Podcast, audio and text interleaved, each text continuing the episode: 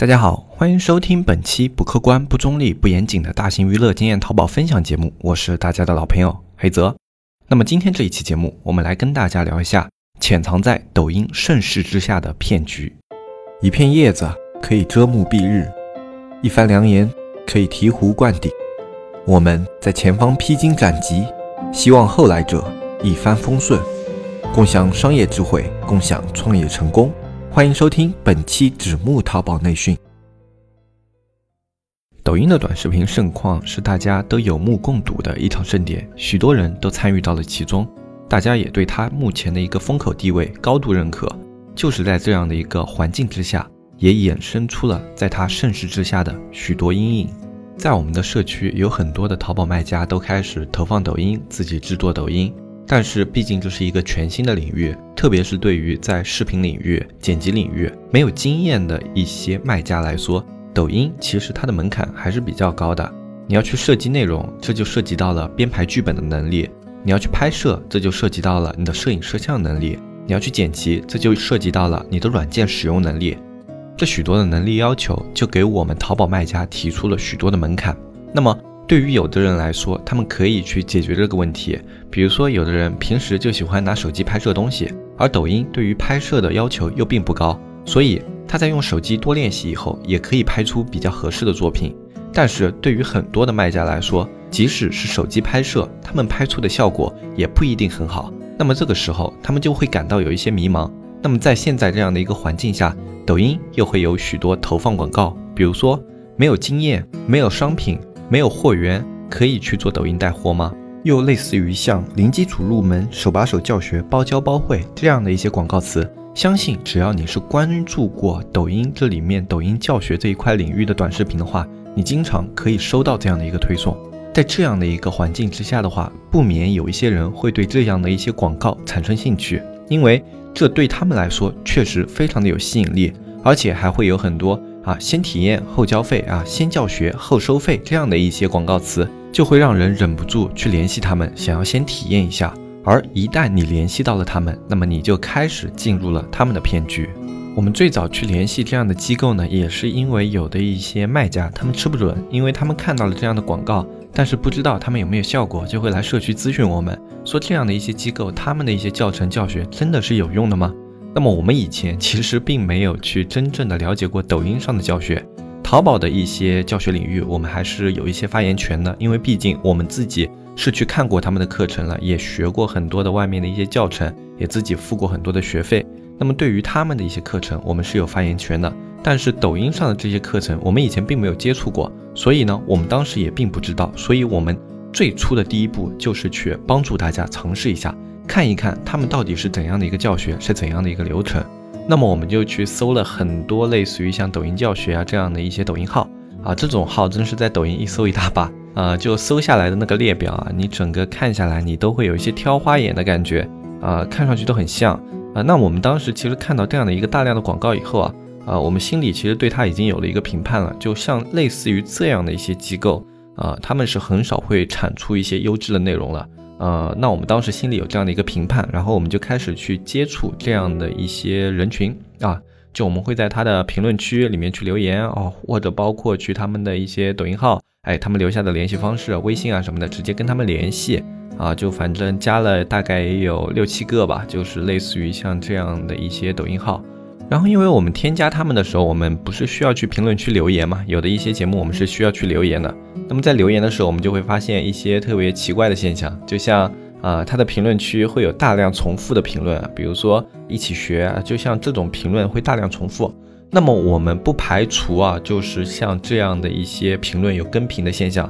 但是里面还有一些账号，他们充斥着大量的跟节目内容无关的一些评论。啊，就比如说像这个敏感肌能用吗？啊，或者说这个产品效果真的很好，我以前用过啊，或者说就类似于是对于一些产品的评价，比如说这个很好吃啊什么的，就是一些非常火热的类目的，比如说像美妆类啊，一些食品类的一些评论会出现在这些抖音培训的一些呃节目下面。那么我们当时看看下来以后，作为一个淘宝店家，对这个一套套路实在是太熟悉了，这不就是淘宝里面的刷单嘛？刷评论的时候刷歪了。啊，这个在我们淘宝里面当时刷单盛况的时候也是有过这样的现象的。比如说你明明是安排了一个刷手在你一个啊卖衣服的店里刷了单，最后他给你评价了一个这种什么小吃的晒图评价。那很明显啊，这就是他刷单控评，然后就是去刷一些评论啊，然后去营造出他们这个节目非常热闹的这样的一种现象。呃，实际上我觉得真正留言的人应该是比较少的。但正因为他做了这样的留言呢，就会有的一些呃那种没有经验的卖家，或者说没有经验的想接触抖音的人啊，被带节奏。那么带了节奏以后呢，那可能就会跟我们一样啊去联系他。那么我们联系他了以后呢？啊，我们当时就观察到啊，这样的一个机构啊，他跟我们说他们的学费有两种啊，一种是两千九百八吧，另外一种是三千九百八啊，大概价位都在这样的。呃，两千九百八和三千九百八是一个比较有代表性的价格，其中低的呢也有一千九的，然后高的呢也有五千多的都有啊，但是其中大部分呢还是在两到三千这样的一个价位上。那我们当时想啊，他既然都已经收到了这样的一个价位了，那么他应该是会去提供一些内容的，就是肯定会提供一些啊比较靠谱，或者说至少是有一些啊资料啊什么的，或者说有一些直播课啊什么的啊，因为他收费很高嘛，呃三千九百八的话，如果你放到电商学院里面，基本上你可以买一个一整期的电商课了啊，就一套的这种电商课啊，这样的一个价格是不低的。呃，就即便在我们淘宝的一个教学领域，一个好好做的一个电商的培训公司，他们也是需要去准备大量的内容，才敢去收这样的一个价格的。所以，我们看到这个价格以后啊，我们就觉得对它的内容还是有一定的期待性的。因为如果它的内容啊不能达到像淘宝培训那样的一个水平的话，那这个其实啊基本上就可以构成是欺诈了吧？就这个肯定是违反它的一个广告效应的。然后后来我们去跟他联系了以后，我们说可以了，那能不能去呃提出一些要求啊？就比如说我加了你们课程以后啊，有没有什么一些效果的保证啊什么的啊？他们的保证也是说的非常的多，天花乱坠啊。比如说啊，你加了我们的课程以后啊，一到三天啊，你就可以有大量的粉丝进入，然后三到七天你就可以实现变现啊。啊，一个月内上粉丝量可以上到十万多啊，就反正是随便吹就感觉天花乱坠的，贼不靠谱。但是我觉得可能会有人信，因为像抖音上的话，还是有很多偏年轻的群体的，比如说像高中生、大学生啊，是有比较多的。然后包括一些刚刚步入社会的一些创业群体，这样的一些人群的话，他对于这些信息的分辨能力实际上是比较差的。就我们可能自己做淘宝，自己在社会上打拼了这么多年，这些话我们一个标点符号都不会信。但是对于那些比较年轻的人群来说，他们没有社会经验。他们不知道十万粉丝需要付出什么样的一个努力，是什么样的一个概念。他们也不知道变现啊是一件多么困难的一件事情啊。他们对于货品的流通的一些原理啊，包括整个啊商品流通的逻辑啊，都不是特别顺畅。所以他们就觉得我交了三千多去学到这样的一些东西是理所当然的啊。我他会觉得花了这样的钱就应该有这样的效果，所以他反而会愿意去相信这样的效果。然后后来，我们当时本来是想自己试一下的，就自己试一下，看一下他会提供什么样的一些东西，然后他到底提供的东西质量是什么样的，啊，但是后来呢，我们有一个运营比较的机智啊，他说，像这样的东西的话，以前应该有人尝试过了，那如果有人尝试过的话，那么在一些其他的平台，比如说像百度，比如说像知乎，应该是有一些对他们家的评价的。因为他们这个金额额度是比较大的嘛，那么如果你去参加的话，那么应该是有一些对他们的评价的啊。然后我们想了想，对，然后我们当时就去试着搜了一下当时这一家提供服务的这家公司啊，因为我们当时说要跟他去购买，所以问他要了一份合同。那么他给我们的合同上呢，他们的一个合同方是叫巨量互动。那么这个其实非常的滑头，因为抖音的官方的广告合作商叫巨量引擎。那么它这个巨量互动其实就等于是在打擦边球。那么其实我们看到这个名字的话，我们基本上就了解了一半了啊，大概率是一个骗子公司了。就一般正经营销的公司是不会取这种擦边球的名字的。呃，取这种擦边球名字的，基本上他是想要去沾一些这种背景啊、背书啊来用的。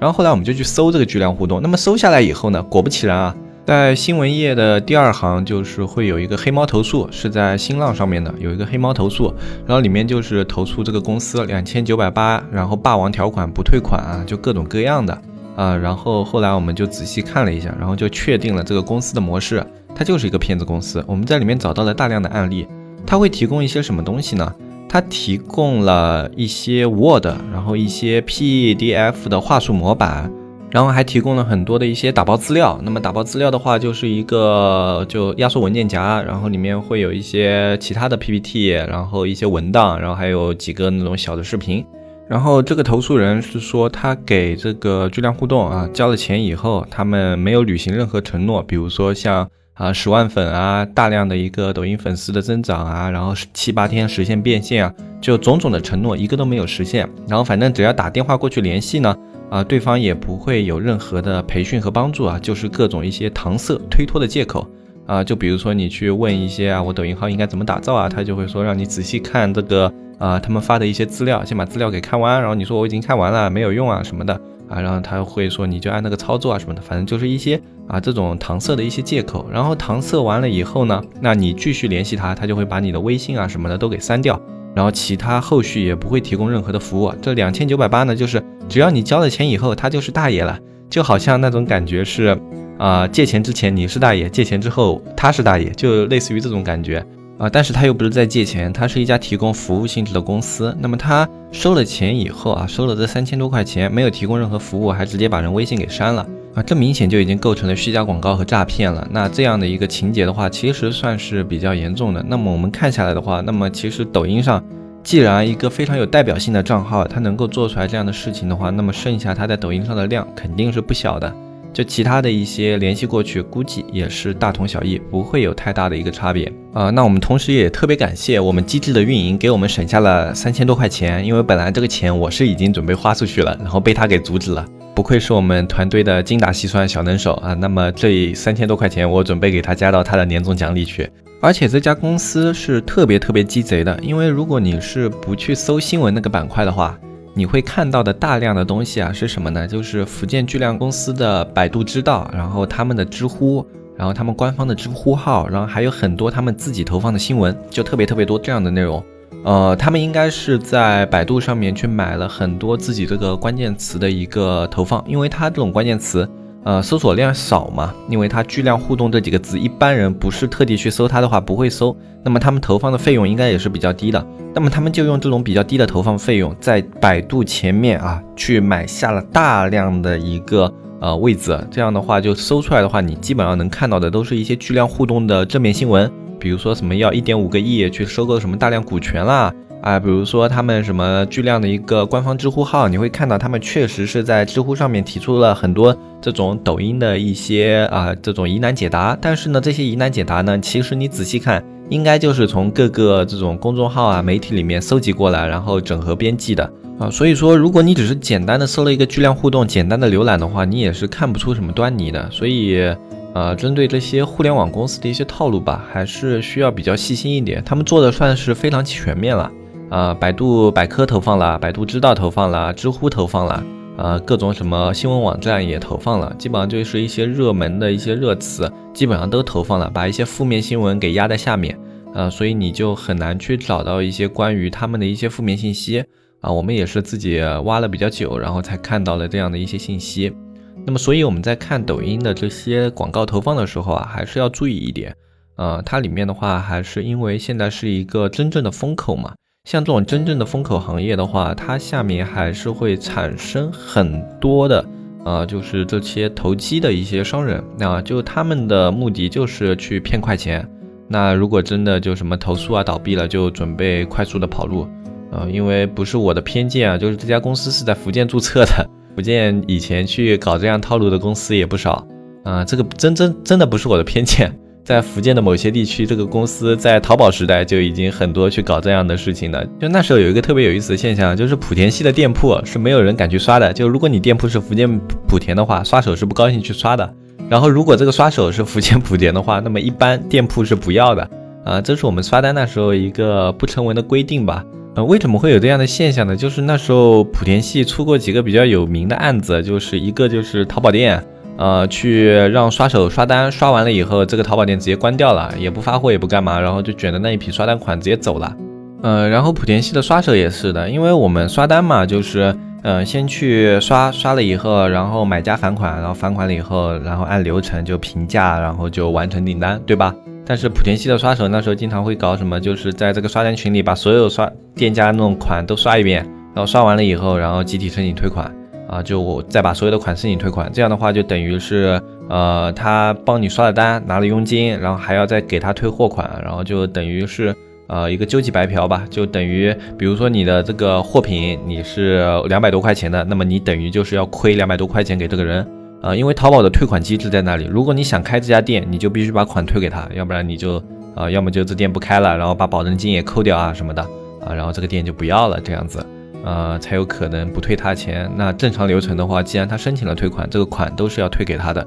因为淘宝不承认任何线下的一个资金的流动，就你哪怕线下转给他，你提供给淘宝这个证据了，说他是个刷手。嗯，淘宝也不会支持你的权益，因为任何线下形式的交易都是淘宝所不承认的。嗯，这一点大家其实，在自己平时做淘宝的过程中，也是还是要注意的，因为现在还是有走这样漏洞的一些人，他不一定是刷手，直接买家也有的。呃，这个大家还是要注意的。呃，抖音的话，它现在确实是个风口，而且它是短视频最大的风口。但是呢，抖音它里面肯定是有利有弊的。我们下一期可以跟大家来聊一下。抖音、淘宝、快手他们的一些带货这样的一些差别，就现在抖音其实它在带货界并不是龙头老大，它在短视频是一把手是一哥，但是在带货界它现在其实算是遭遇了一种困境。那为什么会产生这样的情况呢？那抖音带货是不行吗？其实并不是一个绝对的定论。下一期节目的话，我们会跟大家聊一下这方面的东西。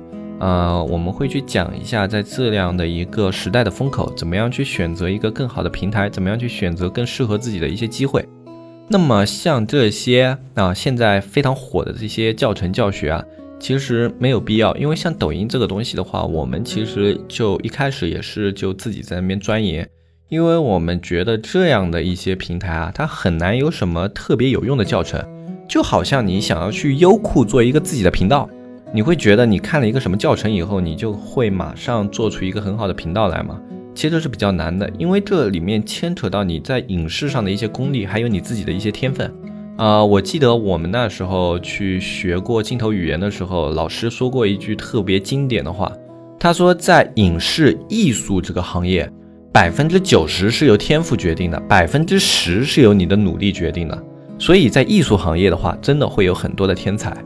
你会看到有一些抖音上的作品啊，它的拍摄质量并不高，但是它的思路、它的内容、它的创意非常好。这种其实是它本身在这方面的天赋。那么有的人有，有的人没有，这是没办法的。还有一些套路性的东西，比如说带货的时候一些话术技巧，你可以去学习，你可以去模仿。但是啊，你在这种学习模仿的过程中，一定要积累自己的经验，而不是通过就是别人说什么一套话术模板什么就可以用。像视频话术的话，它不光牵扯到你的表述，不光牵扯到你的文字，它还牵扯到你的情绪表达、你脸部的动作、你跟镜头之间的互动。这个其实在影视上都是有很多的讲究的，并不是说什么一个讲师说你没有经验，你马上就可以学会啊，不是这么简单的事情。如果真的想要去做短视频这一块的话，值得钻研的东西是非常非常多的。就像我自己，我在拍短视频之前。我把我整套以前的镜头语言的书，然后包括分格镜头绘画的书，包括去讲蒙太奇手法的书，就各种各样的，就呃基本上能能找到的我自己以前有的影视方面的书籍，我都重新看了一遍，然后还去看了很多一些新的一些技巧，比如说转场技巧啊，各种各样的。啊，反正看的非常多吧，呃，但是其实也没有做非常多的内容，因为，呃，一个人去做这样的一些工作量的话是特别大的。但是总归去学了这样的知识以后啊，在拍的时候你会更有概念，你知道你要什么样的镜头，呃，所以我还是在之前就去看了，就哪怕是有经验的人吧，他想要在隔一段时间以后把这个东西重新捡起来，还是需要一定的时间的。呃，我这个人还是相信，不管任何领域都是需要付出一定的努力的，除非你特别有天分。那么这个天分的话，你自己能够感受到，就你自己去创作一些内容，去创作一些东西的时候，如果你做出来的东西被大家所认可，那么就是你在这方面是有天赋的，是有才能的，你自己是能够感受到的。通过别人对你的反馈，你是很明显能够感受到你有没有这方面的才能的。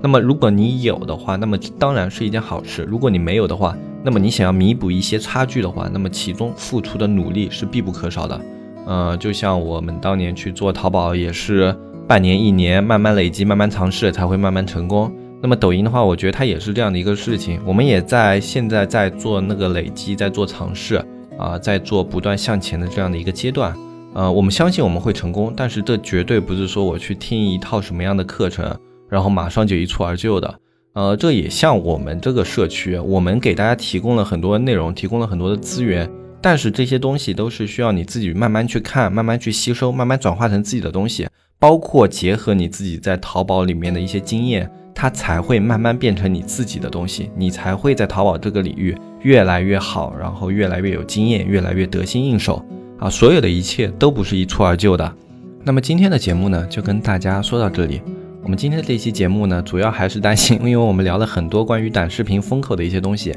会比较担心有的一些听众比较着急，就会去找这样的一些课程。啊，实际上没有必要，因为基本上骗子居多，而且也有一定的风险，而且他们的效果也并不一定那么的好。啊，你想要去找这样的课程，我个人真心建议啊，你不如好好的去学一下影视设计方面的一些东西。剧本构架方面的一些东西，和去参考一些头部的短视频号，他们所使用的一些影视上的逻辑和想法和他们的创意，你不如去钻研这些东西会更加的有用。而且像这样的资料，你哪怕买个好几套，它也顶多是几百块钱的事，不会特别的贵。那像摄影课什么的，你在线下报个班，还有个老师能手把手教你，他们还会去组织实地摄影，然后去帮你评价你的拍摄作品。那么像这样的一些班的话，我也觉得比线上这些忽悠人的课程要有价值的多。就哪怕你现在可能用不上这些技巧，但是可能未来，哎，你在这些摄影班学到的东西可能会给你助力啊。就你还不如去学那些东西，要么多花点钱学一些好的，